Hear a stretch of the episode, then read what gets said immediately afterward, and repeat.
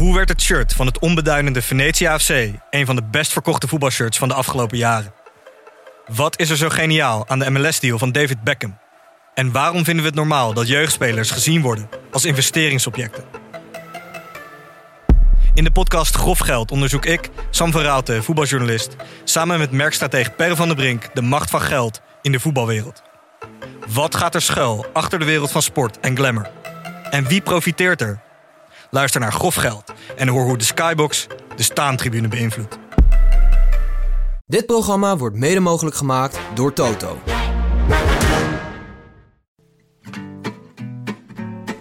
Op de gezelligste kasseienstrook van de Tour, onze bank in Amsterdam-West, is dit de 16e etappe van de Rode Lantaarn. De dagelijkse podcast van Het is Koers.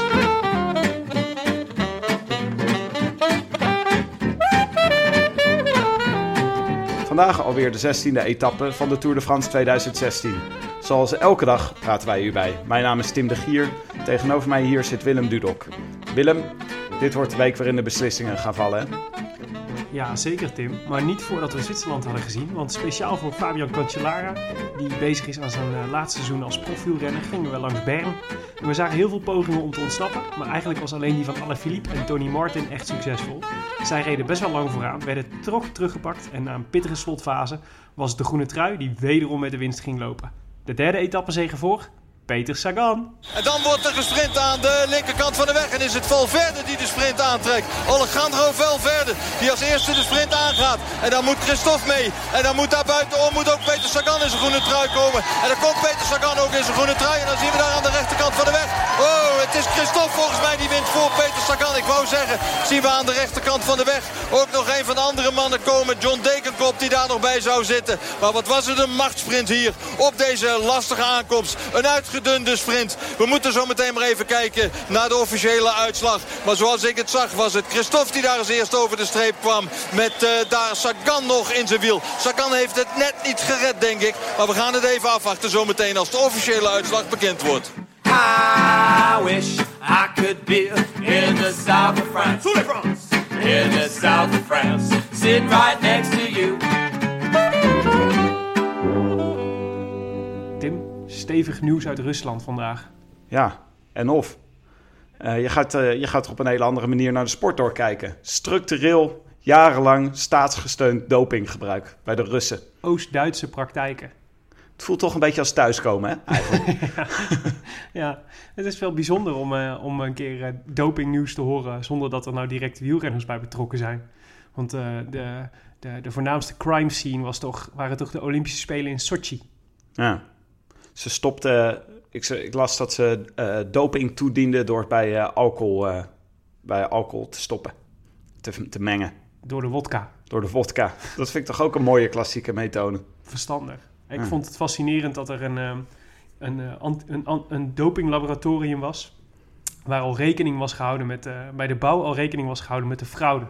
Want er waren op de oorspronkelijke bouwtekeningen stonden twee kamertjes. En die twee kamertjes konden eigenlijk alleen maar tot, tot doel hebben om, uh, om iets stiekems te doen.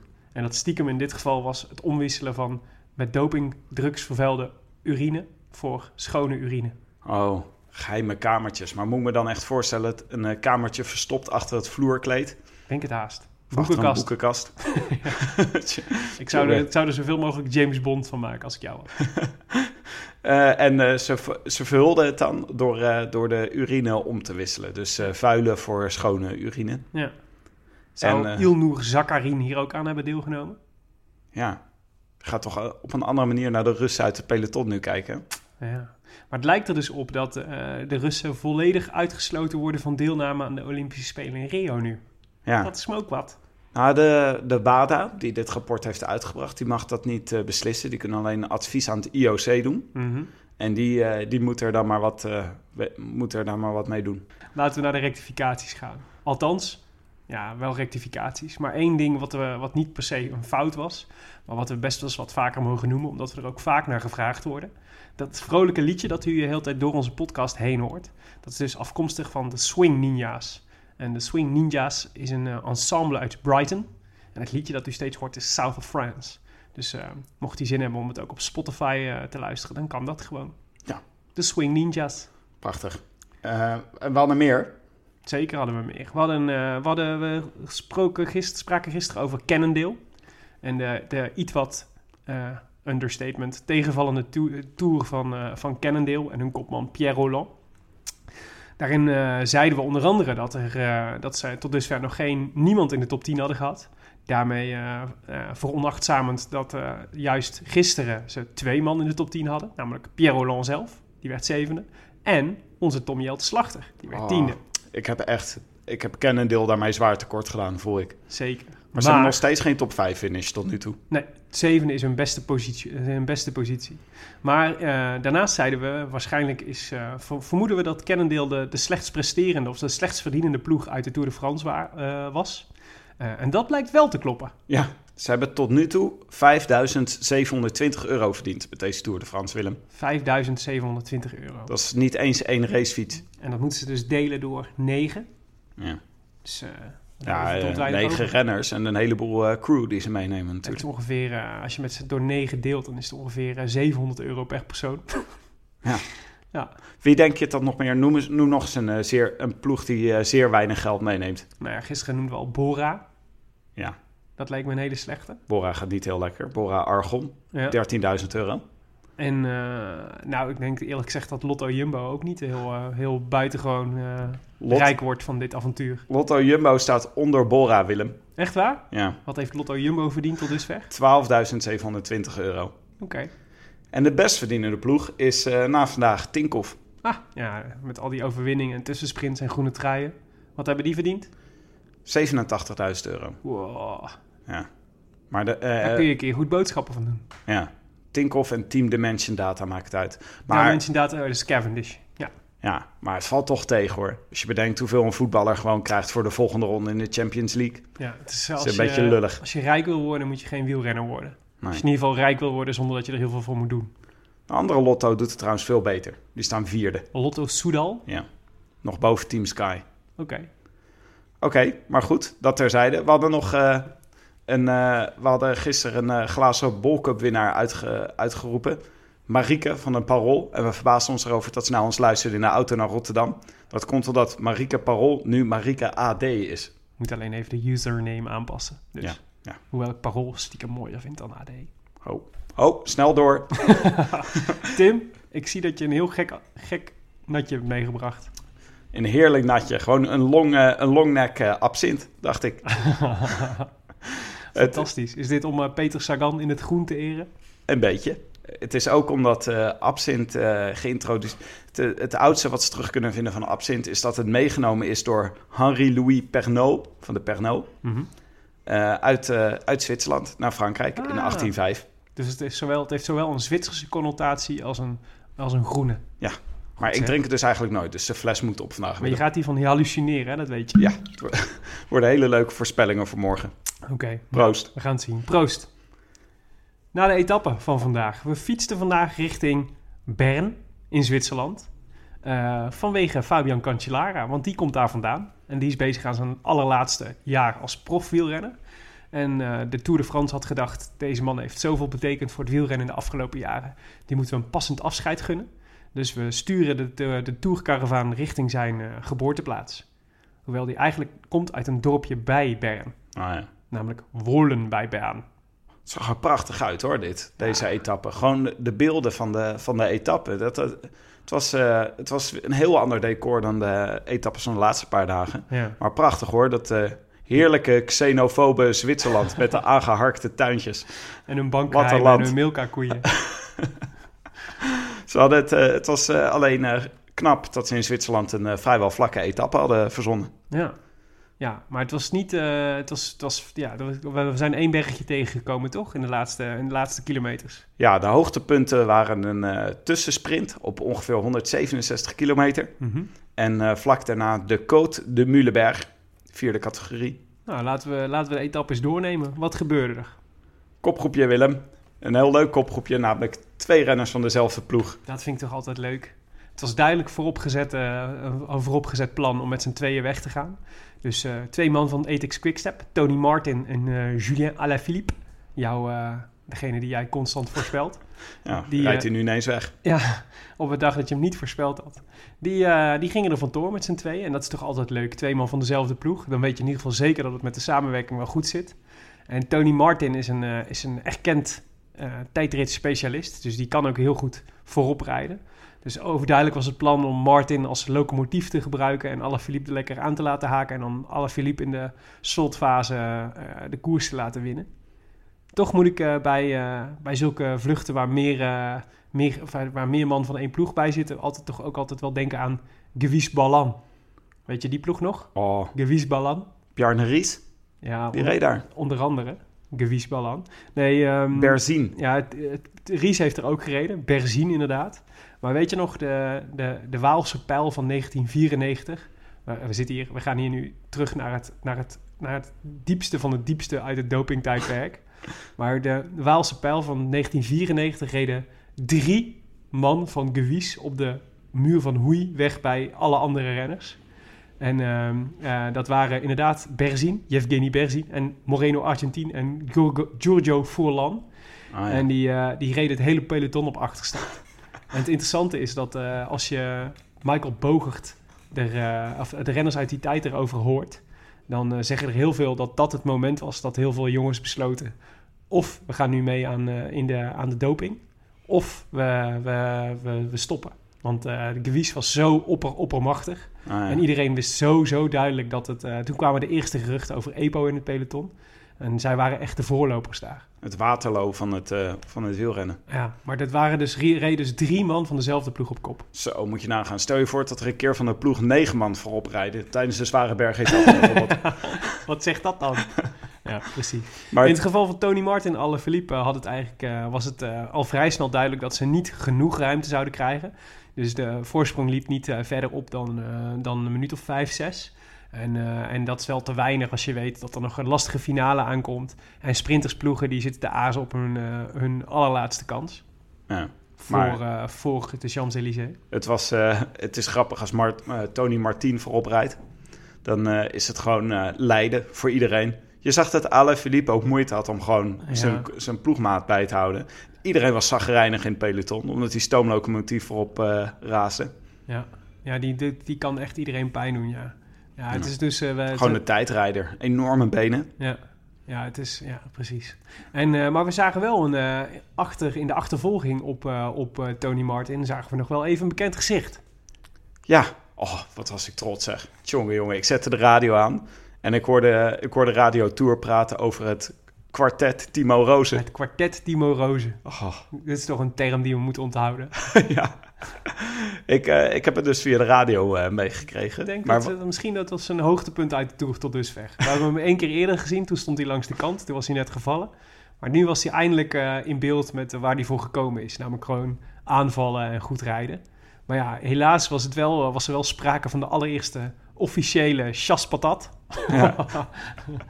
Eh, dat ze tussen twee, eigenlijk tussen het peloton en de kopgroep inhangen. ja, En het niet lukken om het, het eh, gat dicht te rijden en dan totaal geparkeerd komen te staan, toch? precies. Dus feitelijk een, eh, een, eh, een zinloze achtervolging. Ja.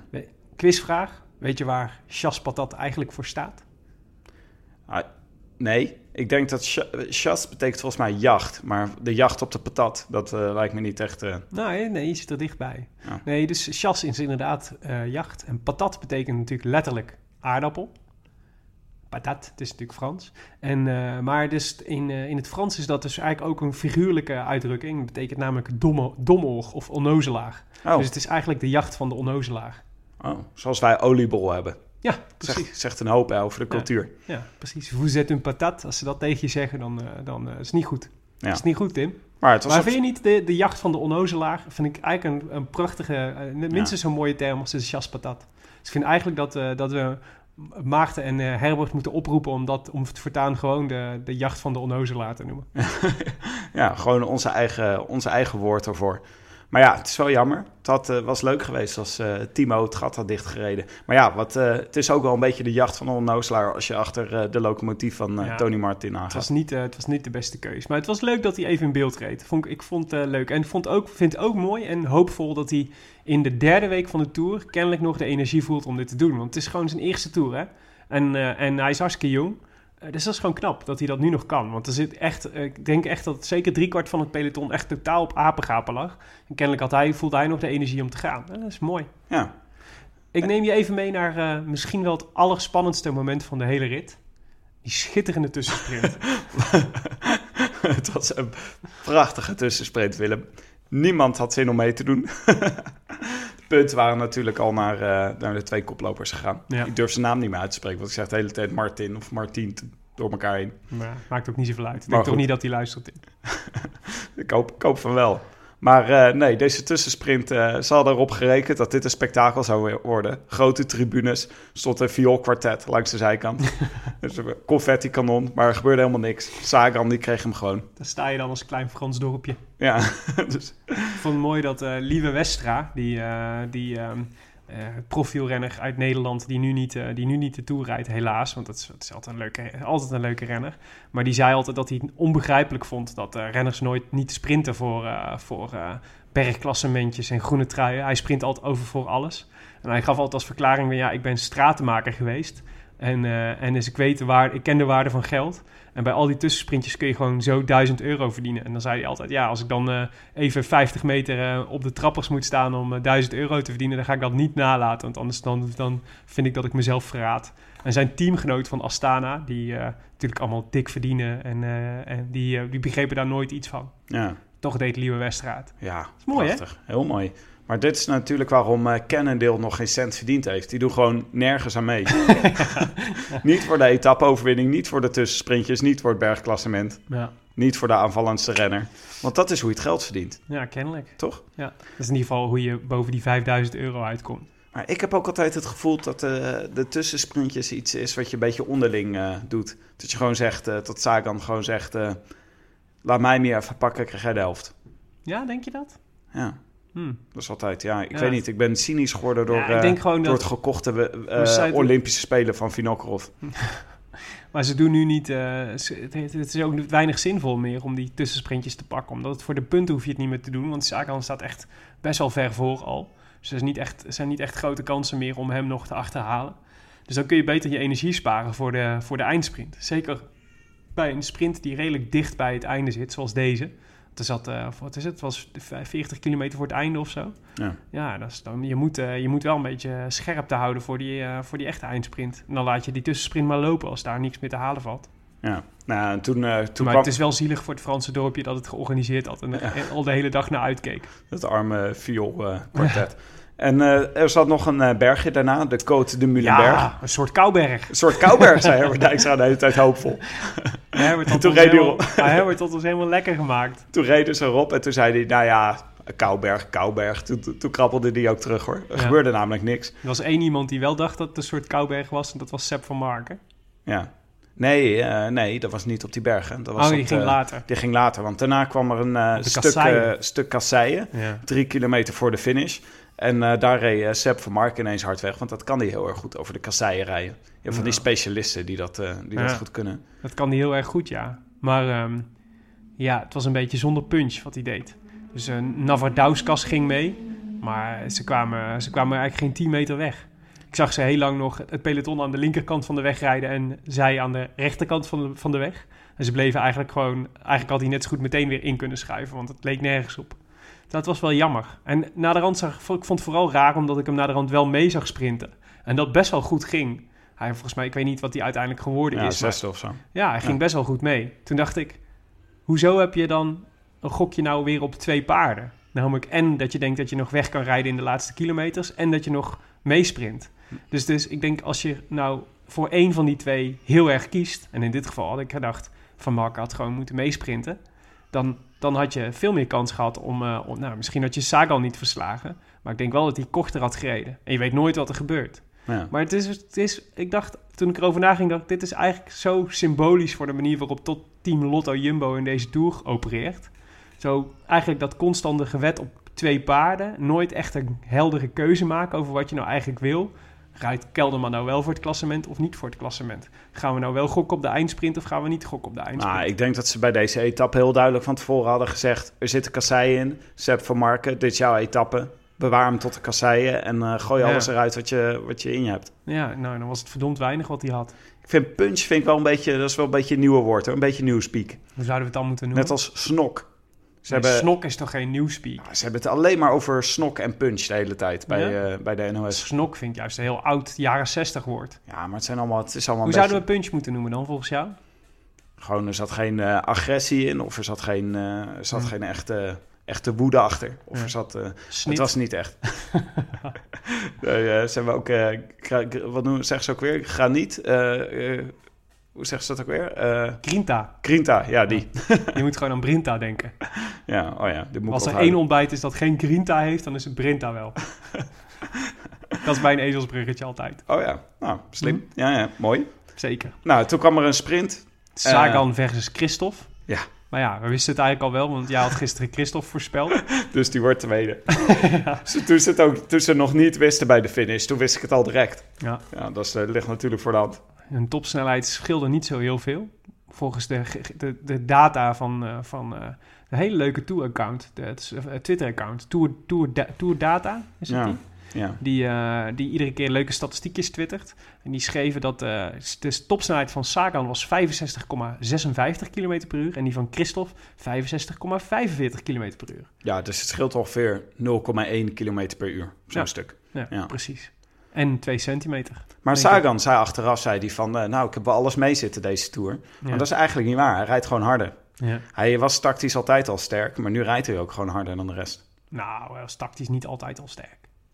Nou ja, ik bedoel, hij hij, is, heeft hij is geen... slimmer geworden, inderdaad. Ja, hij heeft geen treintje nodig. Hij kan Ja. zelf eh, op de goede plek eh, zitten. En, eh, Ja, het blijft gewoon fantastisch. Hoe die, Ja. wat ik vond, los van wat je verder ook allemaal van hem vindt. Want we vinden, we vinden alles fantastisch aan Sagan. Maar ik word vooral heel gelukkig als je hem ziet sturen. Zeg maar hoe die man op volle snelheid gewoon zich kan, zo kan laveren door zo'n peloton vol sprinters. Het lijkt wel of dat hij alles gewoon... Of een soort Spider-Man vision heeft. ja. Dat hij alles veel eerder ziet en veel eerder snapt wanneer iemand naar links gaat of naar rechts gaat. Hij valt ook nooit, Het is een beetje alsof hij over van die eh, stenen door een rivier... eh, als, alsof hij daar overheen springt. Hij kiest echt wiel naar wiel naar wiel Ja. naar wiel naar wiel. En dan zit hij op de goede plek. Mooi hoor. Maar ja, goed. Weer gewonnen dus. En dus was eh ome Oleg blij na afloop. Ja, die was Wat een heel erg Wat raar. een maloot, Tim. Die stond daar echt dansend achter Sagan, terwijl nog helemaal niet zeker was of hij gewonnen had. ja. Dus ik, eh, hij deed me een beetje denken aan, eh, hij doet me altijd een beetje denken aan Joop Munsterman.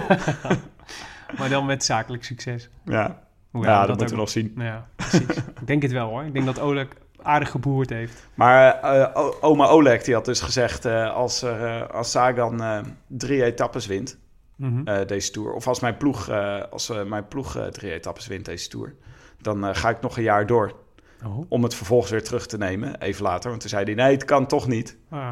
En hij zei in een interview met Eurosport Russia... Dat is een kanaal, het gaat 24 uur per dag over doping.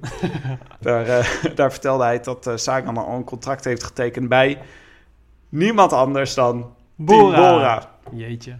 Wat is dat eigenlijk? Wat, zei, wat is Bora? Wat, eh, Leuk dat je het vraagt, Tim. Ik heb het even opgezocht. Bora maakt afzuigkappen. de, Sagan gaat voor de afzuigkappen van Bora rijden. De afzuigkappen en kookeilanden maakt Bora. Prachtig merk. Ja, precies. Nou, ik, eh, ik moet het nog zien. Want Bora lijkt me niet een eh, buitengewoon interessante ploeg voor Sagan. Hoewel Sagan me ook wel weer het type lijkt dat, dat besluit... als ik 5 miljoen per jaar kan verdienen... dan ga ik, lekker, ga ik toch lekker naar Bora. Ja. Wat zei je, 3 miljoen? Ja, dat hij volgens, daar mij ook heeft al hij, voor eh, nee, volgens mij heeft hij eh 4,5 miljoen gezegd. Mhm. Dat eh, eh, volgens eh Tinkoff eh, gaat hij 4,5 miljoen verdienen. Ja. Afhankelijk van in welke munteenheid je het uitdrukt. maar, eh, en eh, dat hij eh, drie teamgenoten mag meenemen. Dus dat is dan een soort, eh, weet Voor de wel, gezelligheid. het is een soort Manchester City van de, van de teams. Bora, Zal, zal zijn broertje ook wel meegaan. Juraj Sagan. Buster, Sagan. Oh, Jorai, pardon. Ja. Eh, Nelissen, Gaston Sagan. Nelissen die eh, was overigens, eh, die dacht dat het een, gewoon een gekke stunt was van Oleg. Ja, om te- ja, hij zei dat het, dat het een gekke stunt was om te zeggen dat zijn team ermee ophield. Hij wilde gewoon wat aandacht zijn, Elis. Hij zei, die gaat gewoon door volgend jaar en Ja. de jaren daarop. Denk ik niet, eerlijk Nee. gezegd. Nou, ja, nou ja, Want volgens ja. mij is Tinkoff al, of is, eh is ehm, Contador al vrij ver met Trek. En dat is toch ook wel een beetje, dat is toch de kopman van Saxo. Ja, het is eigenlijk, de strijd is geopend om eh, Rafael Maika bij Tinkoff. Ja. Dat is nog een grote man die, eh, en Kreuziger natuurlijk. Roman. Laten we nog even bijschenken, Tim. Ik vind hem wel lekker, die, eh, dat groene goedje. Je hebt nog veel te drinken, Willem. Ja. Hier, proost. Dankjewel. We hadden, laten we even kijken. Wat hadden we gisteren eigenlijk voorspeld bij Nou. de glazen bol cup? Ik, zat er, eh, ik was 25 kilometer voor de meet, was ik al kansloos. Want toen zag ik een groepje met eh Ethics Quicksteps eh rijden. Drie man sterk, maar helaas achter het peloton. Dus voor het, groepje, voor het peloton reden er twee, Martin en Alaphilippe. En achter reden er drie, waaronder Marcel Kittel. En eh, daar, had ik op, eh, daar had ik op gegokt, dus helaas. Ja. En jij? Ja, ik had natuurlijk... Wacht, wacht, ik zoek, ik zoek even op wie de tweede is geworden. Ik zat er weer één centimeter vanaf, Willem. Jeetje. Of twee centimeter. We moeten echt, ik denk echt serieus dat dit je vierde of je vijfde keer is dat je, tweede, dat je de nummer twee hebt voorspeld. Ja. Nou, we hadden vandaag eh, wel een heleboel winnaars. Ja, Want het was eh Sagan, eh ja, is deze. Tour veilig. Veilige keuze. laten we met de eervolle vermeldingen beginnen. Want we kunnen natuurlijk niet vier boeken weggeven, maar we hebben er maar eentje.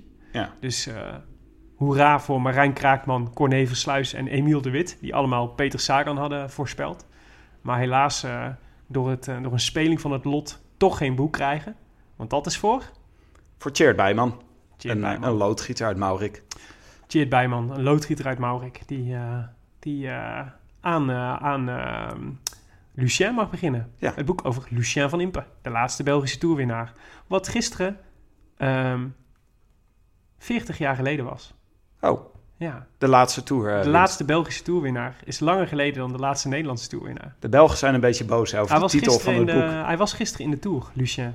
Oh ja, Ja, gewoon eh, handjes geven. ja handjes geven en, eh, en met de Belgen praten. Maar de Belgen zijn een beetje boos over de titel van het boek. Want het suggereert dat er nooit meer een Belg de Tour gaat winnen. Klopt. Tenzij het boek natuurlijk maar één seizoen in de winkels ligt. Eh, ja, Nou, afijn. Ik kan merken dat je boekrecensent bent geweest. ik, fileer, ik fileer het. Precies. Nou, de stand blijft dus gewoon 2-0 tussen ons. Je kwam wederom 2 centimeter tekort. Ik laat even, even bezinken. Morgen is het rustdag. Dus die, eh, die, eh, dat is, eh, nou ja, daar gaan we sowieso allebei niet winnen. Ja. Ehm, maar ehm, ja, rustdag morgen. Ga je iets leuks doen? We hebben een interview met Michael Bogert uit te zenden morgen, Willem. Eindelijk onze mag, luisteraars. eindelijk mag hij online. Wat een scoop zal dat opleveren. Nou, er zitten best wel wat leuke dingen in, Ja. denk ik. Uitge- Toch? uitgebreid over, eh, over de eh, ploeg in de Tour en de tactieken gepraat. Ja, en, eh, en ondanks dat we het zaterdag hebben opgenomen, heeft hij volgens mij niks. de, afgelopen twee dagen is er toch niks gebeurd. Op de afgelopen drie dagen. Nee, Wat niet enige heel veel. relevantie had voor het klassement. Ja. Dus het is nog steeds tering actueel. Nou, ik vond het toch een mooie etappe hoor vandaag. Morgen rustdag, Willem. Ja, even bijkomen. Jij kan het wel gebruiken. Nou, ik, ik ben inmiddels wel eh, gewend aan het. eh, en ook wel gehecht aan het ritme van elke dag een etappe en elke dag een podcast. Dus het had me niet zo gek veel uitgemaakt om morgen gewoon even door te gaan. Van de andere kant, het is ook wel lekker om eventjes eh, even weer wat, wat afstand te nemen tot de Tour. En ons helemaal op te laden voor die fantastische laatste dagen die eraan gaan komen. Want als je naar het schema kijkt, dan staat ons nog moois te wachten. Enorme Alpenkools eh Ja. de komende dagen. De renners waren echt moe na vandaag. Door, eh, door het geweld van, eh, van de etappe. Ja. Ja, Dus en de, en de twee weken daarvoor, denk ik. En de twee weken daarvoor. Dus die keken echt uit naar de rustdag. Ja. Ik, ja, ik, Ik, hoop, veel- ik hoop weer op veel mooie plaatjes van renners met, met, met, witte, met witte bovenbenen die aan het zwembad liggen en boeken lezen. En, ze maken altijd zulke leuke reportages over de, over Ja. de rustdag. ik vind het ook altijd leuk om naar de rustdag avondetappe En te er kijken. zal ongetwijfeld een persconferentie van Chris Froome zijn en van Bauke Mollema. Waarin ze hun tactieken gaan bespreken. En waarin Froome nog een keer moet herhalen dat Mollema zijn grootste uitdager is voor de Nederlandse televisie. Ja, Kan niet wachten. dat wordt een mooi moment. Ik heb eh, geanticipeerd op de situatie, Willem. Ik ga morgen naar een... eh, ik heb morgen concertkaartjes gekocht voor een Beatles-avond in het Concertgebouw. Wat leuk. Ja, In het concertgebouw, dus met klassieke muziek. ik denk het, ja. Klassieke uitvoeringen Magical van Beatles repertoire. Ah, mooi. Ja. Mooi. Oké, wij zijn er eh, eh, woensdag weer met een echte aflevering. Zo is het. Dit was het etappe 16 van de Rode Lantaarn. Gepresenteerd en geproduceerd door Willem Dudok en Tim de Gier. Met dank aan hetiskoers.nl, de wielerblog van Nederland en Vlaanderen. En dank aan Johnny Wonder, communicatiebureau voor het digitale tijdperk, voor de ondersteuning. Als je wil reageren op deze uitzending, dan kan dat via Willem Dudok en Tim de Gier. Weten heel veel mensen ons te vinden en dat is eh, prettig en leuk en gezellig en alles. En we sturen vaak iets terug. Dus uh, nou, doe gewoon, zou ik zeggen. Als je het leuk vindt wat je hoorde, help ons dan ook bijvoorbeeld door een recensie achter te laten op iTunes. Want dat helpt ons weer bij het vinden van nieuwe luisteraars van de podcast. En dat vinden we leuk. Zo nam gisteren HDSS78. Dat is denk ik Hans Zende. Uh, de moeite. Uh, en niet een recensie achter. Tim. Hij, hij zegt klein wielergeluk in een podcast. En niet alleen omdat ik net Lucien won, het maar vooral omdat het zo vol wielerliefde zit. En de, oh, pardon. Omdat het zo vol wielerliefde en dat echte wielergevoel zit. Nou, bij mij de liefde, bij jou het gevoel, hè Willem? Zo is het uh, netjes verdeeld. Hij gaf overigens ook vijf sterren. Laat dat een voorbeeld zijn voor u alle luisteraars. Morgen zijn we er weer. Dan met een uh, heel lekker lang gesprek met Michael Bogert. Oh my god. Oh my god. Als dat geen mooie rustdag wordt. Abiento, Tim. Tot woensdag. Abiento. I wish I could be in the south of France. in the south of France, sitting right next to you.